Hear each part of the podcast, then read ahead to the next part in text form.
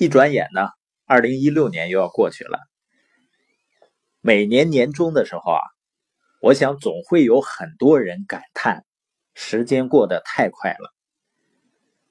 这种感叹呢，多数不是因为说这一年做了很多事儿，觉得时间不够用，而是因为回过头看一看呢，这一年的时间好像没有做什么。我们一般呢都是在岁末。年初的时候，我们喜欢呢做一些回顾和总结，但实际上我们应该知道的是什么呢？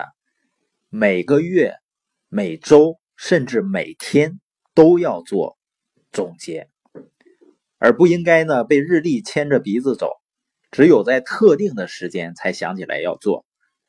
这其实也是你价值观的一部分，也就是每天去思考未来。对你来说是不是重要的？所谓思考未来的人，他一定会想清楚自己的目标是什么。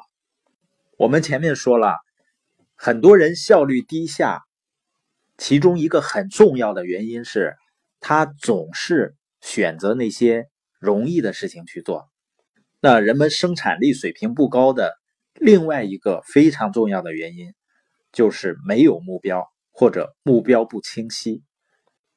人们往往呢，定下目标，做出计划以后呢，就把目标扔在一边，然后该做什么又做什么去了，并没有时时刻刻的去围绕着目标去思考、去行动。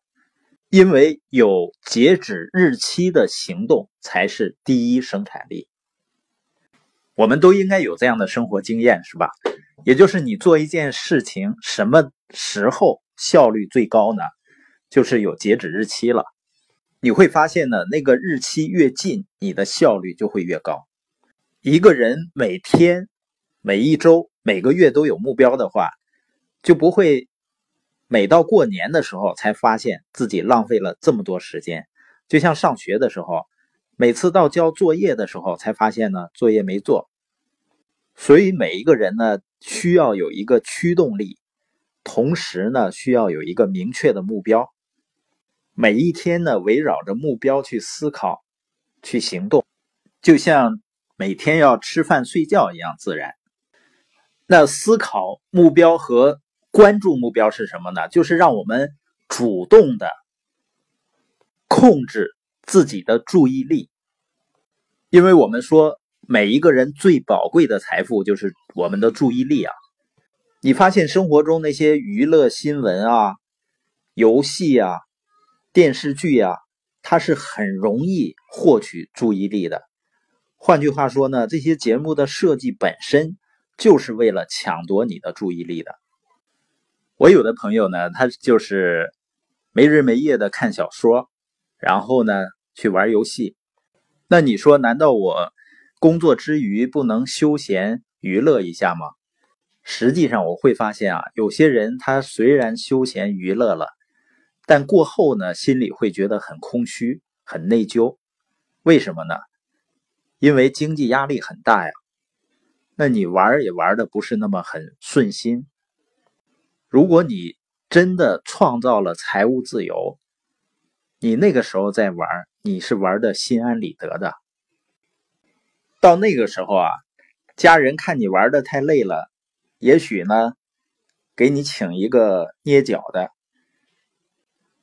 让你一边玩呢，能一边缓解疲劳。但是你说现在，如果说呢，我们自己经济有压力，孩子呢，家人想要一个清新的环境，因为现在雾霾很严重嘛，买一台空气净化器可能都会很纠结。